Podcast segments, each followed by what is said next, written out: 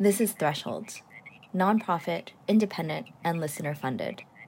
Support the show at thresholdpodcast.org. For those who have eyes to see, for those who have ears to listen, and for those who have a heart to feel, 1.5 is what we need to survive. 2 degrees is a death sentence. Welcome to Threshold. I'm Amy Martin, and this is Mia Mottley, Prime Minister of Barbados. She's speaking to world leaders at COP26, the UN climate conference held in Glasgow, Scotland, urging them not to give up on the primary goal of these talks, keeping global temperatures below 1.5 degrees Celsius over pre-industrial levels. Our people are watching, and our people are taking note. And are we really going to leave Scotland without the resolve and the ambition that is sorely needed to save lives and to save our planet? How many more voices and how many more pictures of people must we see on these screens without being able to move? Or are we so blinded and hardened that we can no longer appreciate the cries of humanity? What Prime Minister Mottley is pointing to here is something we've also been examining in various ways throughout this season of our show. The climate crisis is not just a carbon emissions problem, it's an inequality problem. In fact, global warming and global inequality are the same problem, manifesting in different ways. Just take the example of Barbados. The indigenous population was all but wiped out by colonization. Then Britain built enormous wealth by abducting African people and brutalizing them there during the Industrial Revolution. And now the emissions from the fossil fuels that were part of that same process are threatening the future of Barbados. With that history in mind, Mia Mottley has every reason to show up at these conferences with nothing but hostility toward the big emitters. But instead, she and leaders like her from countries around the world with similar stories are saying to the wealthy nations, please work with us to fix this. Recognize the loss and damage you've caused. Help us to adapt to the coming changes, because we're all in this together. Do some leaders in this world believe that they can survive and thrive on their own? Have they not learned from the pandemic? Can there be peace and prosperity if 1/3 of the world prospers and the other 2/3 of the world live under siege and face calamitous threats to our well-being? If there's one statistic that you remember from this season of our show, I hope it's this one. The countries of the G20, 20 of the world's biggest economies, have generated more than 80% of cumulative global greenhouse gas emissions. 20 economies, 80% of emissions. That means more than 150 countries are stuck dealing with a problem that they did very little to create. So the question at the center of this UN process is, will the countries that got the world into this mess take responsibility for leading the way out of it? Code red to the G7 countries. Code red to the G20. And we've come here today to say, try harder, because our people, the climate army, the world, the planet, needs our actions now, not next year, not in the next decade. Thank you. There's an urgency to these issues and a sense of the responsibility when we walk into these rooms. We cannot experiment with our home because we don't have an alternative. This is all about power, both financial and political. Some countries get to do things and others don't. I think we can agree we need to get to 1.5. It is about life and death.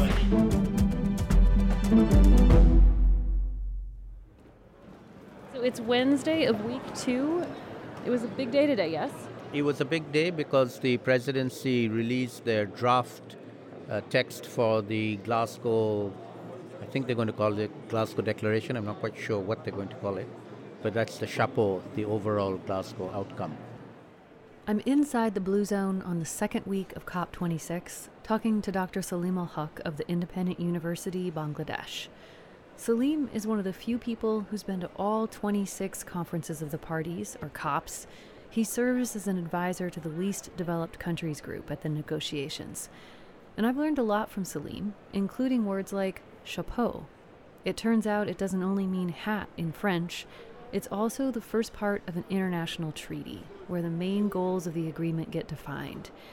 It's often referred to as the cover text here in Coplandia, and that's what came out today. There are big sections on adaptation and mitigation, and my colleague Shola Lawal is going to help us get caught up on some of those issues in just a minute. But first, I want to know what's going on with my chosen beat, loss and damage. And did it have anything to say about loss and damage in it? It has a section on loss and damage, but it isn't enough. In its simplest form, the conflict around loss and damage is that many of the countries that have done the least to cause the climate crisis stand to lose the most from it. And they want the big emitters to recognize those losses and create some kind of system for compensation. Many of the wealthy countries don't want to do that. The details of what the cover text says about loss and damage get pretty technical pretty fast, so I'm just going to summarize it this way.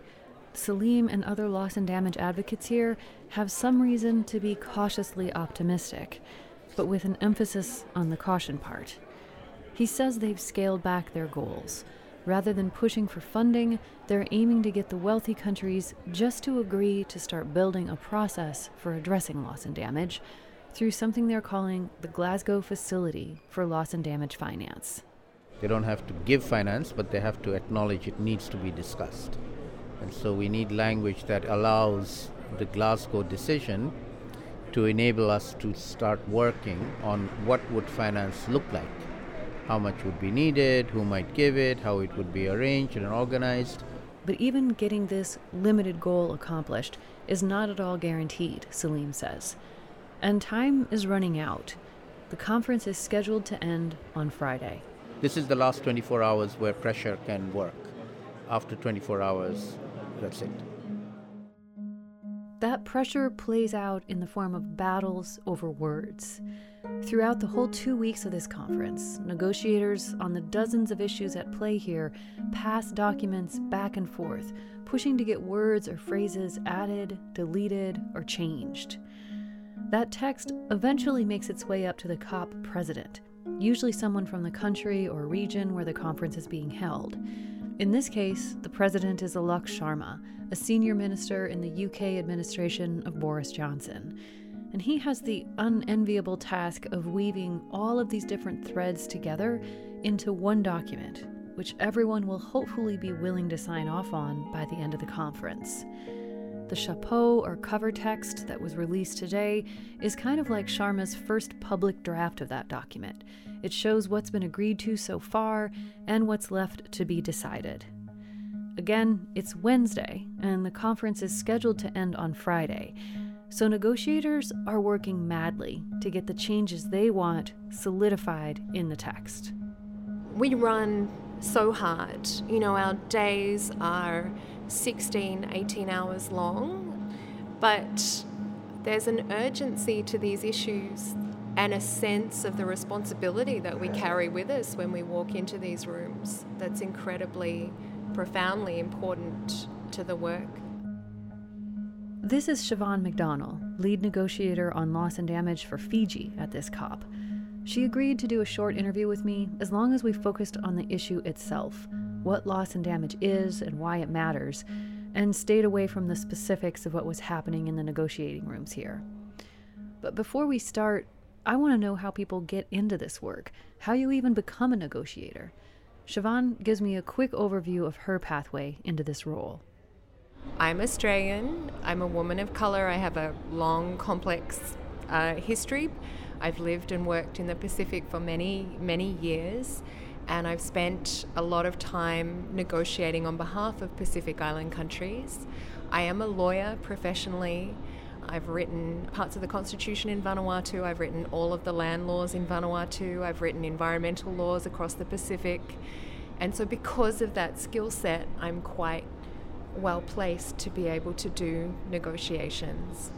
Fiji and Vanuatu are neighbouring island nations in the Pacific, archipelagos lying north of New Zealand. And like almost all small island developing states, they're among the most climate-vulnerable societies on the planet. They're already being impacted in the form of droughts, deterioration of coral reefs, deadly storms, and of course, sea level rise. And there are more threats on the horizon. So this is really the heart of climate justice. This is the global south saying to carbon-emitting countries, we emit almost no carbon, and yet we bear the brunt of these impacts. How is this fair? Siobhan says Pacific Islanders are doing all they can to adapt to a changing climate. They're protecting mangroves and planting more, developing climate-resilient crops, improving their early warning systems, and establishing new marine conservation areas. But not all climate change impacts can be mediated or adapted to. Some loss and damage is inevitable. And not just in the future, it's already happening. We are talking about relocation and resettlement of atoll islands. So beyond adaptation, no amount of seawalls, no amount of mangrove plantations. What are the answers then in this space? This is what we negotiate over. The answers in this space are not easy. To take just one example, Siobhan tells me about what happened on Vanuatu between 2015 and 2020. The country was slammed by 2 Category 5 cyclones in just 5 years. After the first one hit, Cyclone Pam, there was a major drought, and people couldn't provide enough food for themselves through their gardens.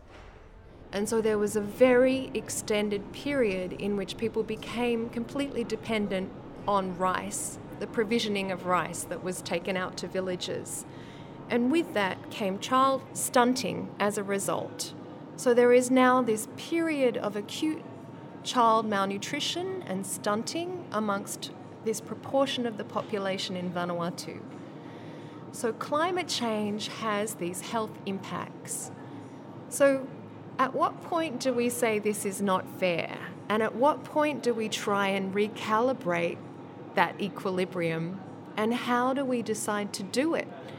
You know, as the world, how do we come together and negotiate a more just outcome? And this is really the issue that sits underneath loss and damage. Loss and damage is where the rubber meets the road in terms of those common but differentiated responsibilities we talked about in our last episode.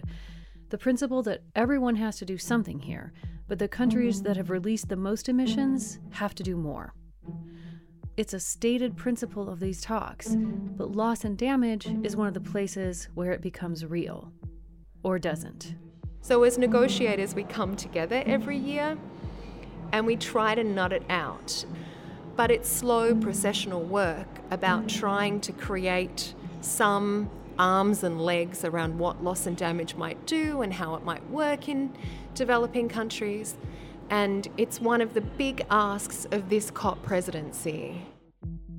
This is where the role of the COP president becomes crucially important.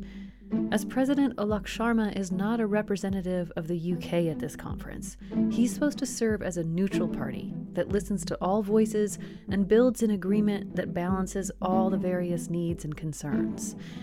It's impossible to find a perfect balance, of course, but that's the goal.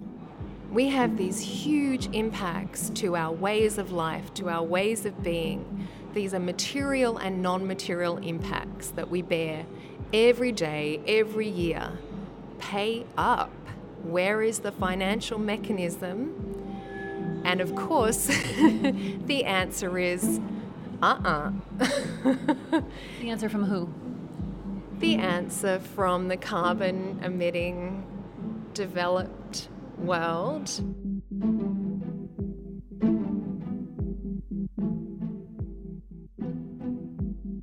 While I've been talking to Siobhan, my colleague Shola Lawal has been spending time with world-renowned environmental leader Wanjira Mathai. We've got to get serious about the solidarity around the adaptation agenda, the loss and damage agenda. Yes, there have been some openings and we are starting to discuss it more, but we really don't have time to make small steps every COP. We have to make some significant leaps. This is about absolute exponential change that has to happen fast. Wanjira is from Kenya. She's the Managing Director for Africa and Global Partnerships at the World Resources Institute, and she also chairs the board of the Wangari Maathai Foundation, which furthers the work of her late mother, the first African woman to win the Nobel Peace Prize. Shola asked her for a general assessment of the conference in the middle of the second week. What have you seen so far at COP, and how are you feeling? Yeah, well, the good news first. I think there has been a significant acknowledgement that nature is a big part of the climate solution, a commitment to halt and slow deforestation by 2030 is crucially important and backed with real finance. So that's really good news. We saw also the methane pledge, which is important. These pledges Wanjira mentioned, one about preserving forests and one on reducing methane emissions, were sort of like side deals made by big groups of countries at COP. They weren't part of the official negotiations here, but they were still significant in terms of ambition and potential impact. The US and China also issued a joint declaration mapping out common goals and establishing an ongoing working group for enhancing climate action in the 2020s. But when it comes to the work of the conference itself, Wanjira says it's harder to find things to celebrate. We came here with a great hope that 1.5 degrees increase would be the general direction of travel. I think we can agree that is still the consensus, that we need to get to 1.5. But it's so tragic that there are such efforts to scuttle that. Those efforts show up in the form of lack of effort. Lack of ambition in the Nationally Determined Contributions, or NDCs. That's the system created by the Paris Agreement in which countries are supposed to make their own emissions reduction plans and then report back to the whole group. There's been some progress sorting out some of the technical details around how these get reported, but the plans themselves are still woefully inadequate. We need to be within a trajectory that gets us to 1.5, because the alternative essentially is a death sentence.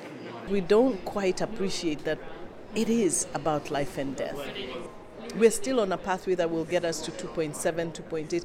Whatever it is, it's not 1.5. We have to try harder. We have to do more. And when I say we, it is the big emitters. It is China. It is the US. It is Australia. Countries that have built their wealth and growth on the back of high-emitting fuels have got to do the most. Simple as that. Another big topic at this COP is the old pledge made by the world's wealthiest countries to collectively deliver $100 billion each year to developing nations. Those funds were designated for climate adaptation and mitigation projects, by the way, not for loss and damage. That pledge was made in 2009, but it had never been fulfilled. And when Shola spoke with Wanjira, it was clear that it wasn't going to happen at COP26 either. Instead, the wealthy countries had announced that they would begin meeting the pledge in 2023. What has been your biggest eye-roll moment here?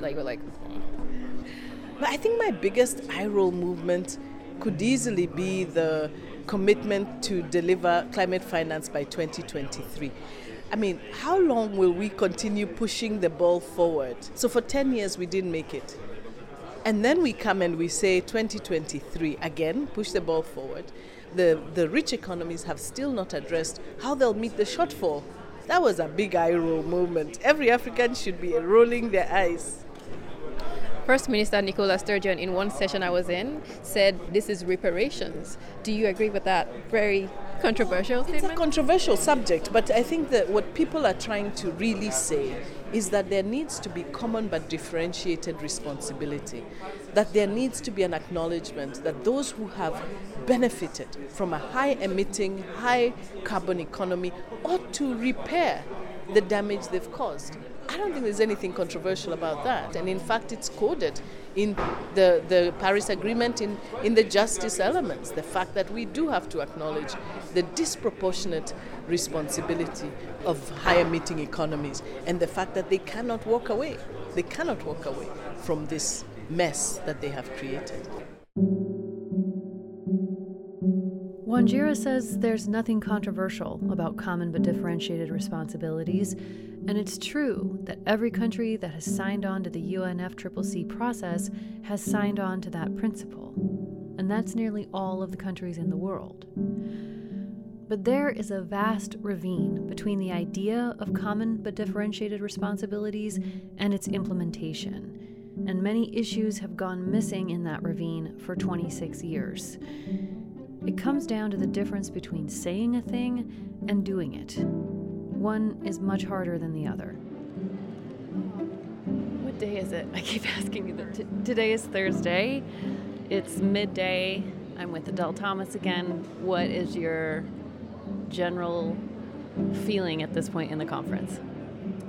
My feeling now is actually one of anticipation.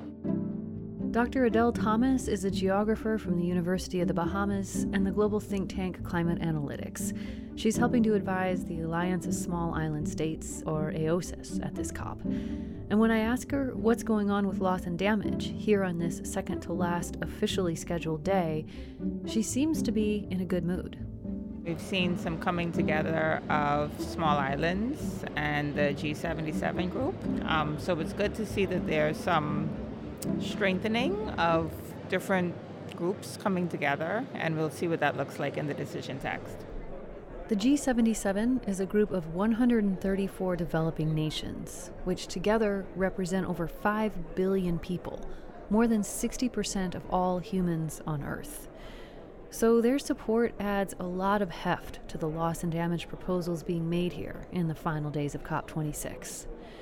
Now it's up to the presidency, Alok Sharma and a team of advisors, to review all of the proposals and try to mash them together into a final agreement. So they collect inputs from all of the different parties and groups, and they try to come up with some compromise that takes into account everyone's wants, and so everyone's disappointed. But that's how it works, like iterations of this draft text, and we try to get it to some point where we can agree upon. That sounds exhausting. I can imagine that it is. Exhausting and thankless, maybe, because you're never going to be able to please everyone, right? Once everyone is upset, then that's a good outcome. So that's what will be happening into the wee hours of the morning on Thursday night, an attempt to come up with an agreement that is equally dissatisfying to all parties. So it's exciting to see AOSIS and G77 coming together on a shared position, even though it's really late in the game. So this is like a Hail Mary pass. Like, we're almost at the end tomorrow, and we're coming in strong with this. So it's exciting now to see how that will play out. I gotta say, I think this might be the most I've seen you smile. And I don't want to read too much into it, but are you feeling a little hopeful that this might go through? I'm feeling hopeful that this proposal will at least result in a better strengthening of the text. I mean, and as nerdy as this is as exciting as it gets, right? So like Thursday afternoon before Friday, we're coming in with this text on this kiosk. So it will be exciting to see how it plays out. Very critical issues that are outstanding. There's a lot of discussions. It's Friday. The latest version of the text is out, and the Hail Mary pass has been dropped. The text for loss and damage has not been strengthened, as this big group of countries was pushing for. I'm in a scrum of reporters moving quickly through the hallway in the blue zone. There's a lot of pushing involved as we all try to get a few seconds with the man in the middle, Alok Sharma, president of COP26. What's holding up loss and damage funding? Who's blocking it? Who's blocking loss and damage? Well, look, if you'll excuse me, there are a lot of issues that have been raised. We had almost 38 parties who spoke. We need to gather the thoughts of all of those colleagues and see how we respond. As often happens at COP, the parties couldn't reach an agreement within the scheduled time, so they've decided to extend the conference by one day. And at this point, I'm pretty tired of all the conflict avoidance and other niceties. I'm starting to get a little shouty. Mr. Kerry, are we going to get funding for loss and damage in the final text? I'm sure there'll be something. That was U.S. Climate Envoy John Kerry, and what he said was, I'm sure there'll be something. Who's blocking loss and damage financing? Who's blocking it? I don't see anybody blocking it. I see that there's still differences of opinion, which we need to bridge. And that was Franz Timmermans, representative from the European Union. You heard him a couple of episodes ago. He was the person holding up the picture of his one-year-old grandson. After this interaction with him, I met up with Dr. Saleem Al Haq again. What's your response to that? It's bullshit. They are blocking it. When you want to cut through the diplomatic doublespeak, Saleem is a good person to talk to. And this is not just his take. I spoke to many people with expertise on loss and damage at the conference, and they all backed up what he said. Progress was being blocked primarily by the United States and the European Union. When they're in the negotiations trying to block it, and there are all these other countries who want it to go forward, is there ever a point where people are just basically calling bullshit and saying, you're blocking it and we're not going to have that? That's where we are right now. That's why we're going to go on all night. And how do you keep it going on all night? Till somebody gives up. Just by you're refusing to basically finalize the text. That's right. That's how you win these arguments. Somebody has to concede. What do you think the odds are that the vulnerable countries will win this one tonight? Not good, but we're going to fight.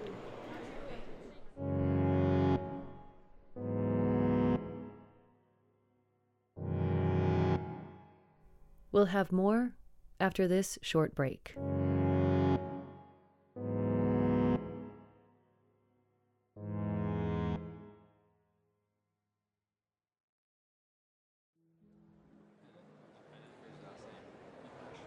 Okay, here we go.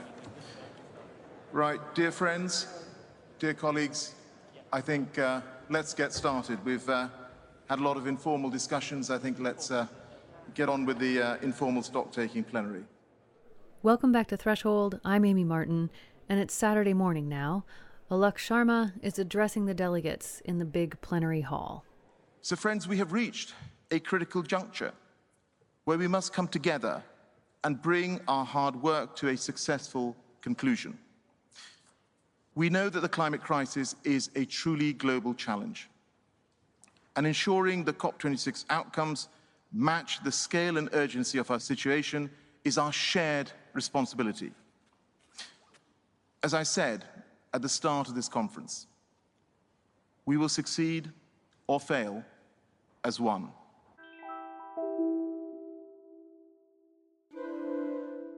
What follows is a lot of commentary from the country delegates.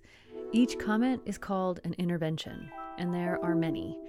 Some people give speeches that seem designed for news outlets back in their home countries. Others have technical details they want to speak to.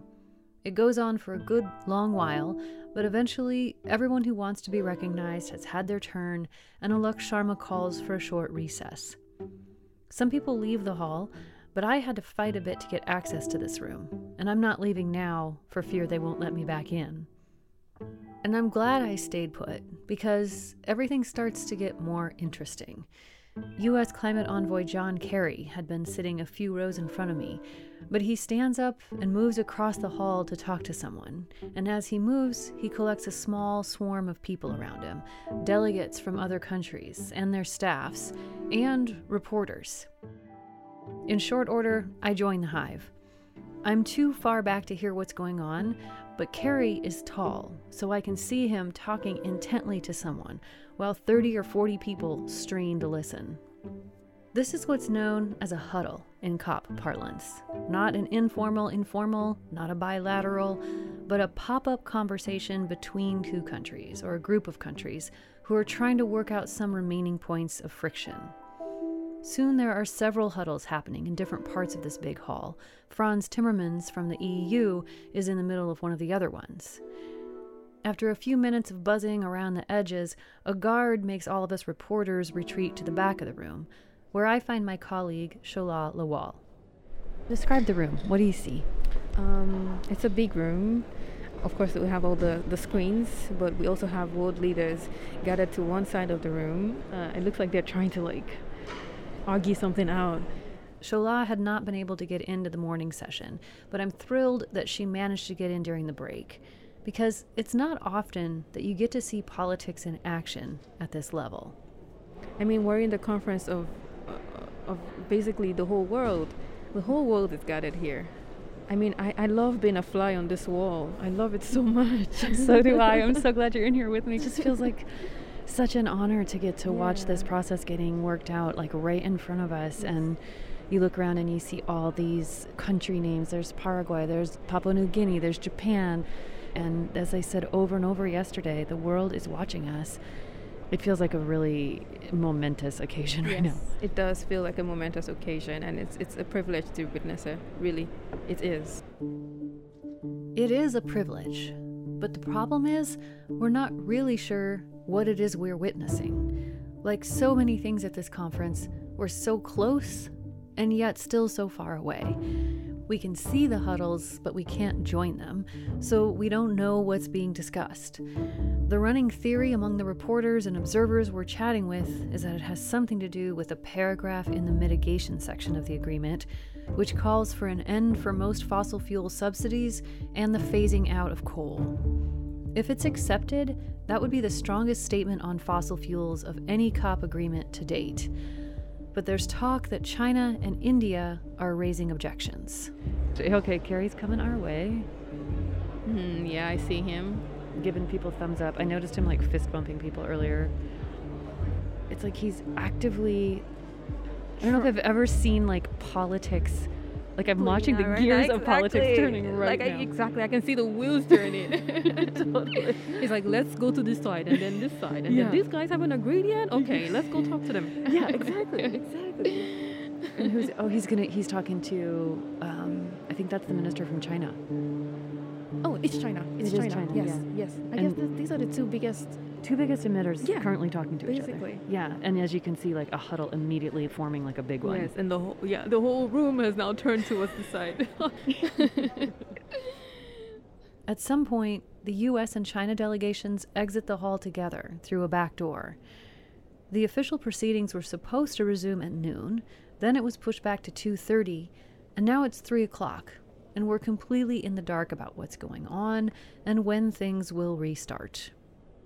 Okay, I think we'll be here for a while. Yes.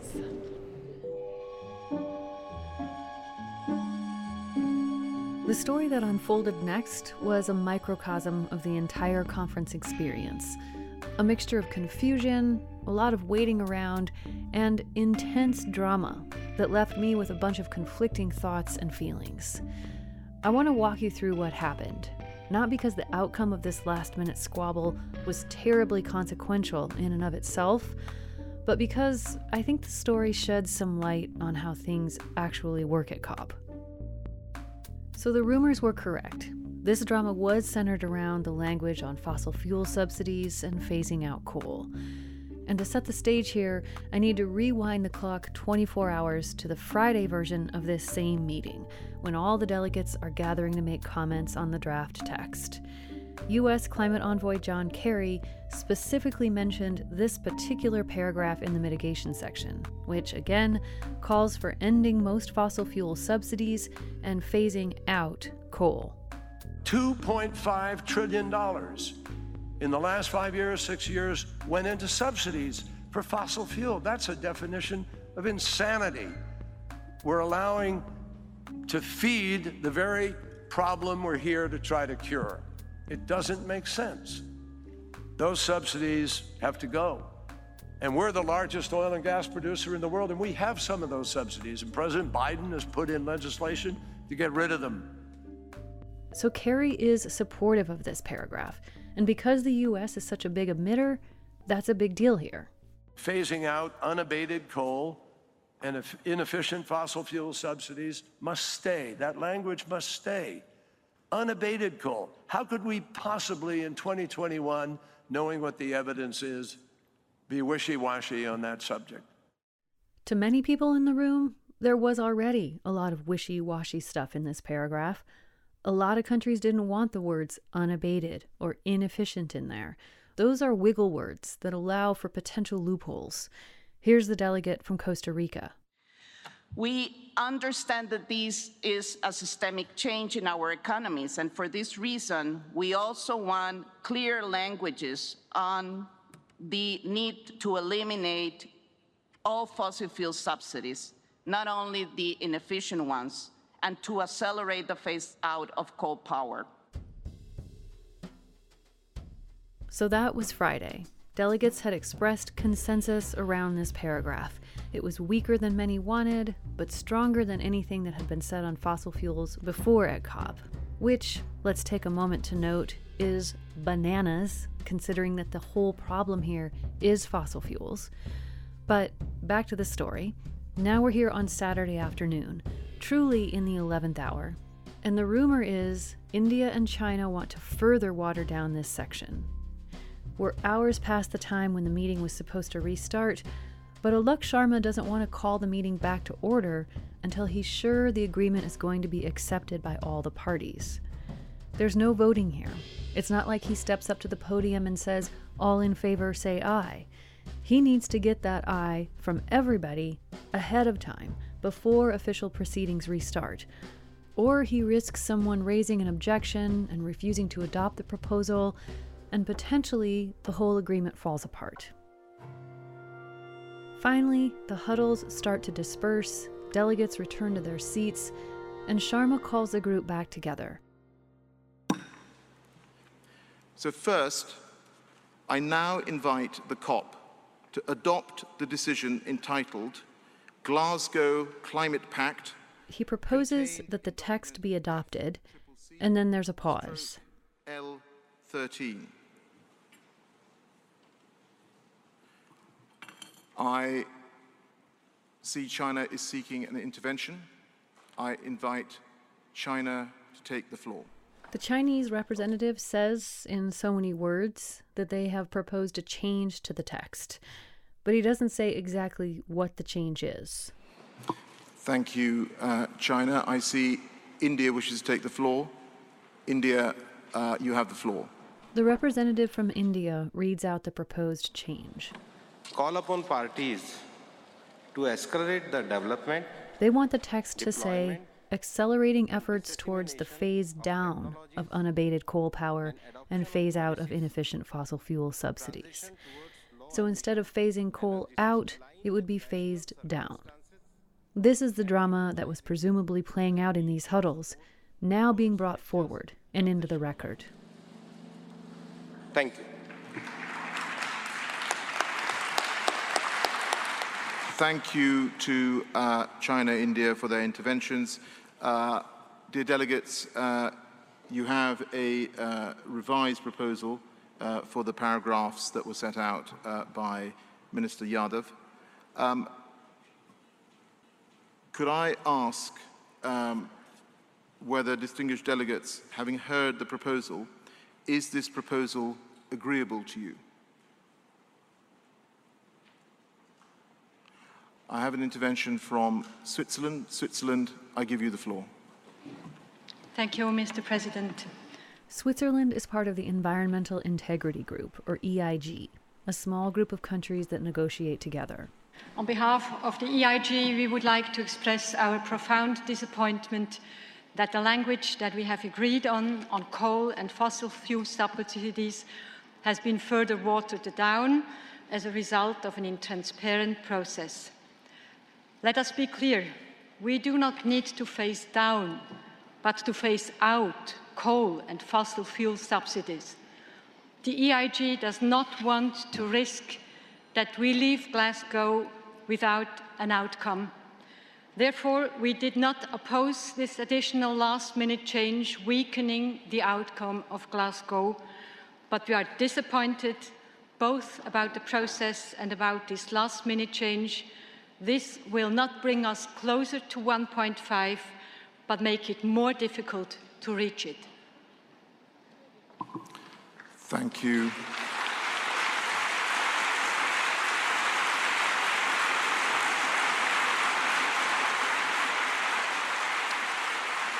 There is big, long applause in the room. A lot of people are mad, really mad. Thank you. Many countries here wanted the language in this paragraph to be even stronger than what they had consented to previously. And now it was being made weaker at the last minute. But if they object to this, then the whole agreement falls apart. And all of this work would be for naught. Not just the 2 grueling weeks here in Glasgow, but the years of effort leading up to this point. I can feel the tension crackling through the room. It feels like the entire process could implode. That's happened at previous COPs.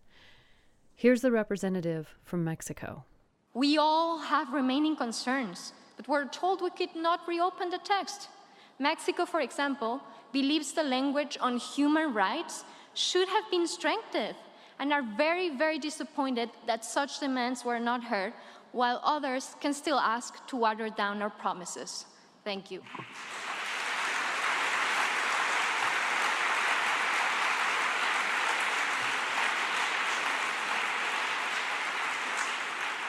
Thank you. Thank you to Mexico for that intervention.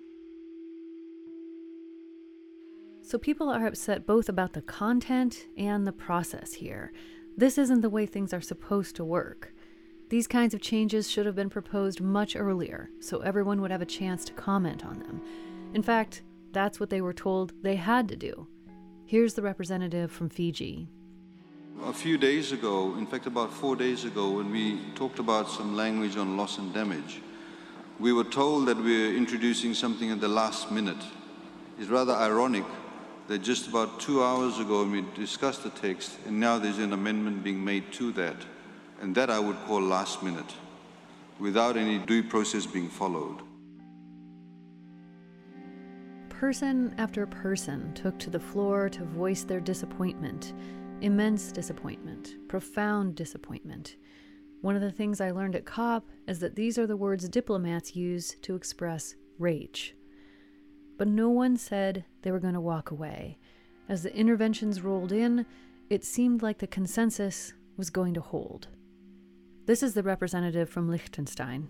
We believe weakening the language regarding the phase out of fossil fuels, especially coal, is nor ambitious nor in line with reaching the 1.5 degrees temperature goal. For the greater good, we must swallow this bitter pill. Thank you, and back to you, Mr. President.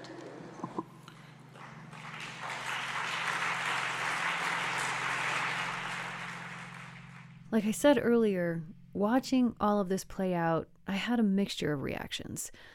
Part of me was outraged that a few big emitters had been able to affect the process and weaken the text in this way.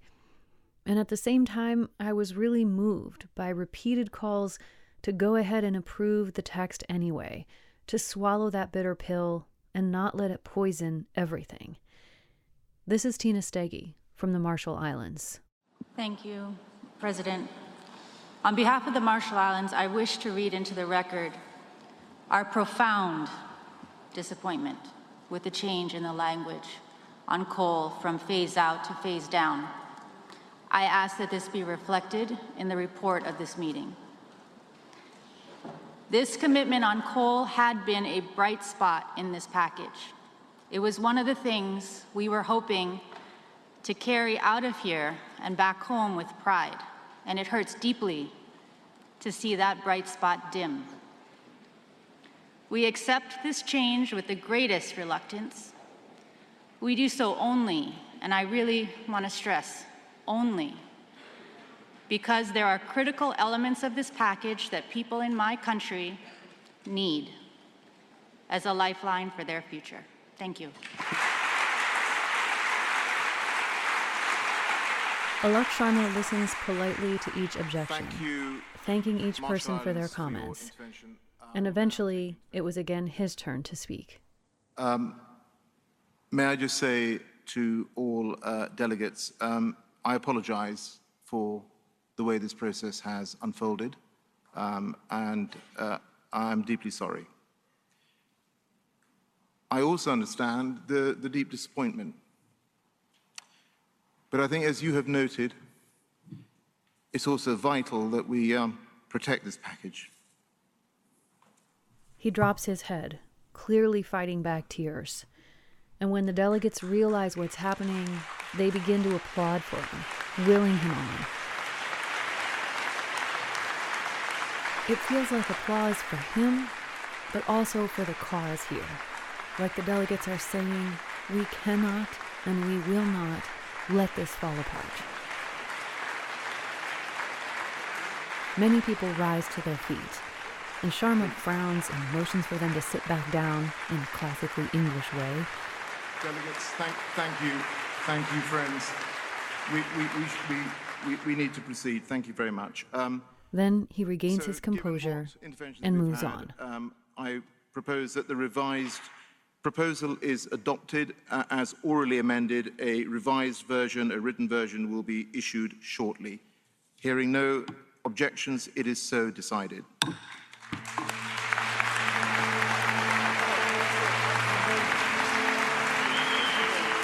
It's done. The Glasgow Climate Pact is adopted. It's not strong enough, clear enough, or decisive enough to meet this moment, but it is something. And something is much, much better than nothing.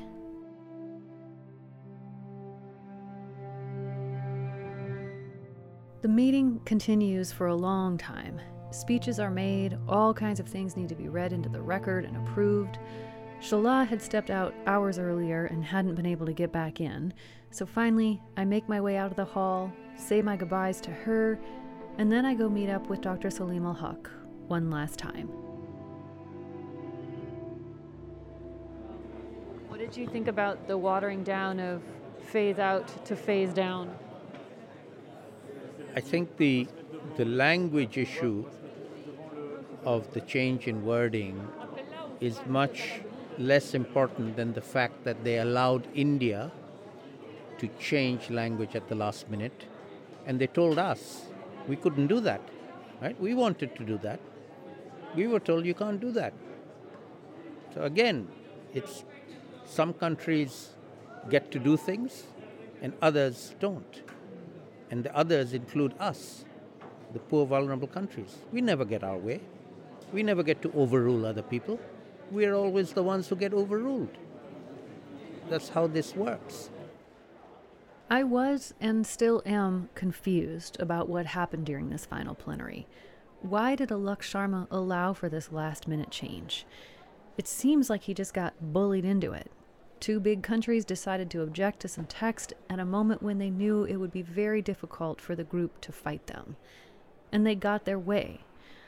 But if that's basically the story, I want to understand why there aren't better protections in place to prevent that sort of thing. This is all about power, both financial and political. And it's the job of the presidency to have a balancing act, and they failed. They just...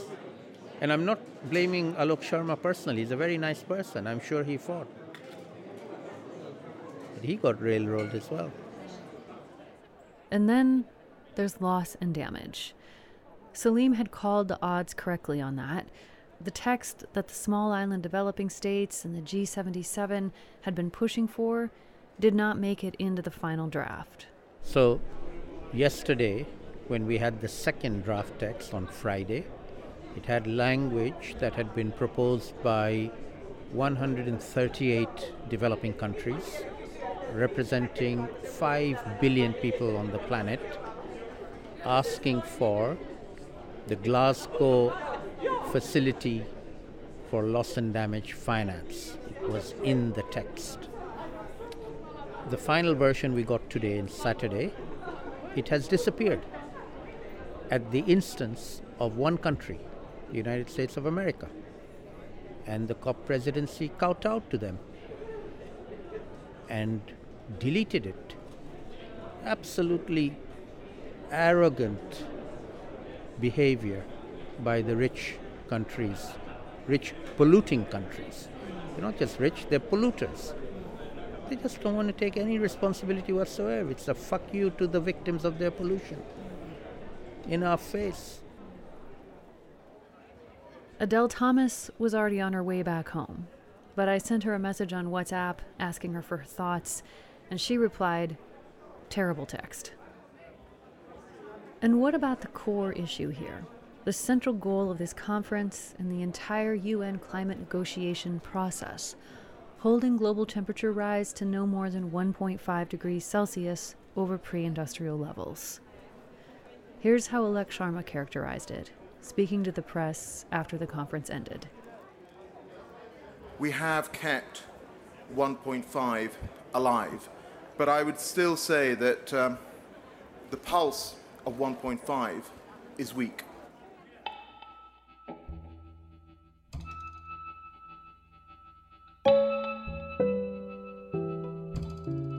This is obviously a less than ideal outcome.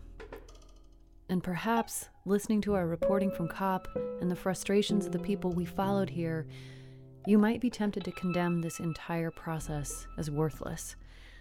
But I think that would be the wrong conclusion.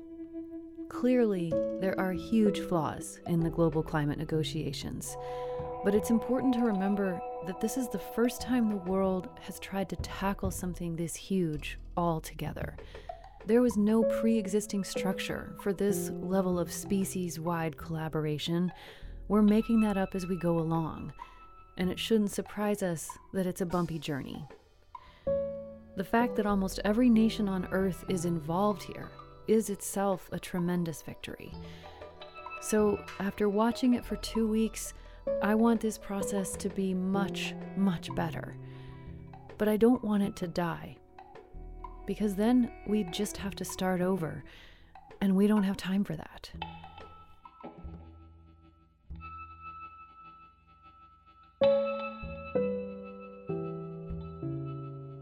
To wrap up our COP26 coverage, I want to take you back to a night midway through the conference. I'd spent most of the day following the first big protest. Now it was dark, I was cold and hungry, and my feet were tired, but I had something I needed to see before I went to find the rest of the Threshold team and some dinner. Oh, there it is. There it is. It's the Glasgow Climate Clock, and it measures the time we have left before we've committed ourselves to a world of more than 1.5 degrees of warming. I'm looking at it now. It's projected onto an old steeple, a really beautiful old steeple actually here at this intersection. There are versions of this clock installed in several locations around the world. This one uses this steeple as a sort of tower-shaped canvas. It's bathed in red and blue lights, with numbers projected onto it in bright white light, and the numbers are moving, counting down the time to 1.5. 7 years, 259 days, 8 hours, 42 minutes, 31 seconds. That's pretty intense, especially after spending the day at the protest.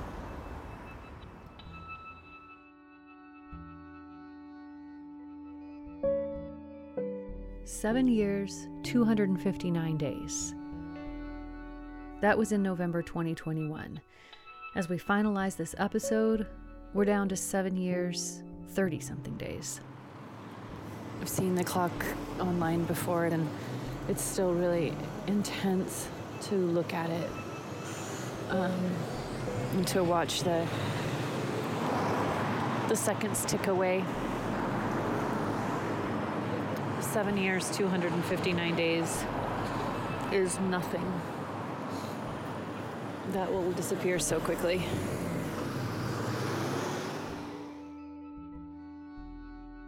We're living through an extraordinary moment in human history, The precious remaining window of time before we've locked in truly catastrophic levels of global heating. But it's hard to actually feel that reality. We're all just moving through our lives, another day, another year, another climate conference, and the climate clock ticks on.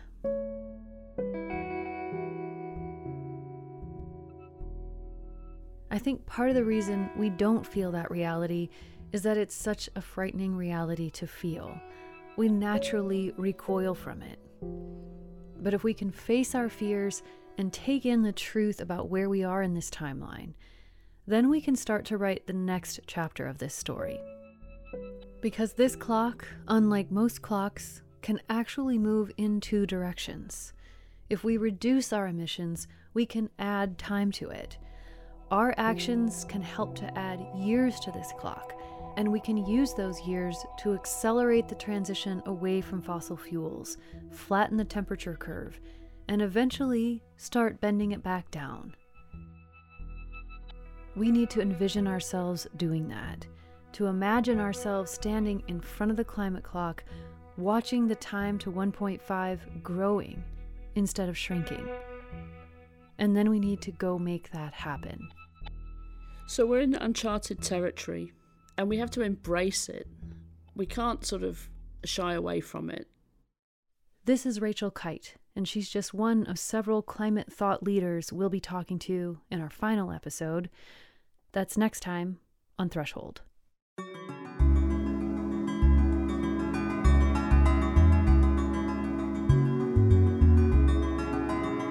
I'm Jessica from Madison, Wisconsin. Reporting for this season of Threshold was funded by the Park Foundation, the High Stakes Foundation, the Pleiades Foundation, Newsmatch, the Llewellyn Foundation, and listeners. This work depends on people who believe in it and choose to support it, people like you. Join our community at thresholdpodcast.org. This episode of Threshold was reported by Shola Lawal and me, Amy Martin, with production help from Nick Mott, Erica Janik, and Sam Moore. The music is by Todd Sicafus. The rest of the Threshold team is Eva Kalea, Deneen Weisky, and Casey Simpson. Our intern is Emery Veyu. Thanks to Sally Deng, Maggie Contreras, Hannah Carey, Dan Carreno, Luca Borghese, Julia Berry, Kara Cromwell, Katie DeFusco, Caroline Kurtz, and Gabby Piamonte. Special thanks to Becca Ritchie, Damon Matthews, Rachel Waldholz, Carolyn Beeler, Talia Farnsworth, Christopher Preston, Leslie Scott, Katie Scott, Joseph Harvey, and Abe.